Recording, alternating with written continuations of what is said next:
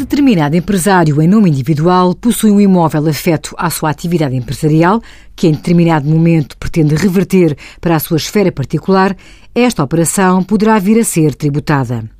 De facto, a afetação de bens do património empresarial para o património particular é uma operação equiparada a uma venda a terceiros.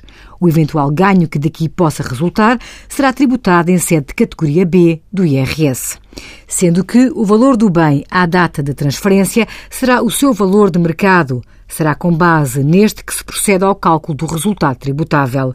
Esta é uma situação pouco comum em IRS, pois o sujeito passivo será tributado sem que exista enriquecimento no sentido de aumento patrimonial.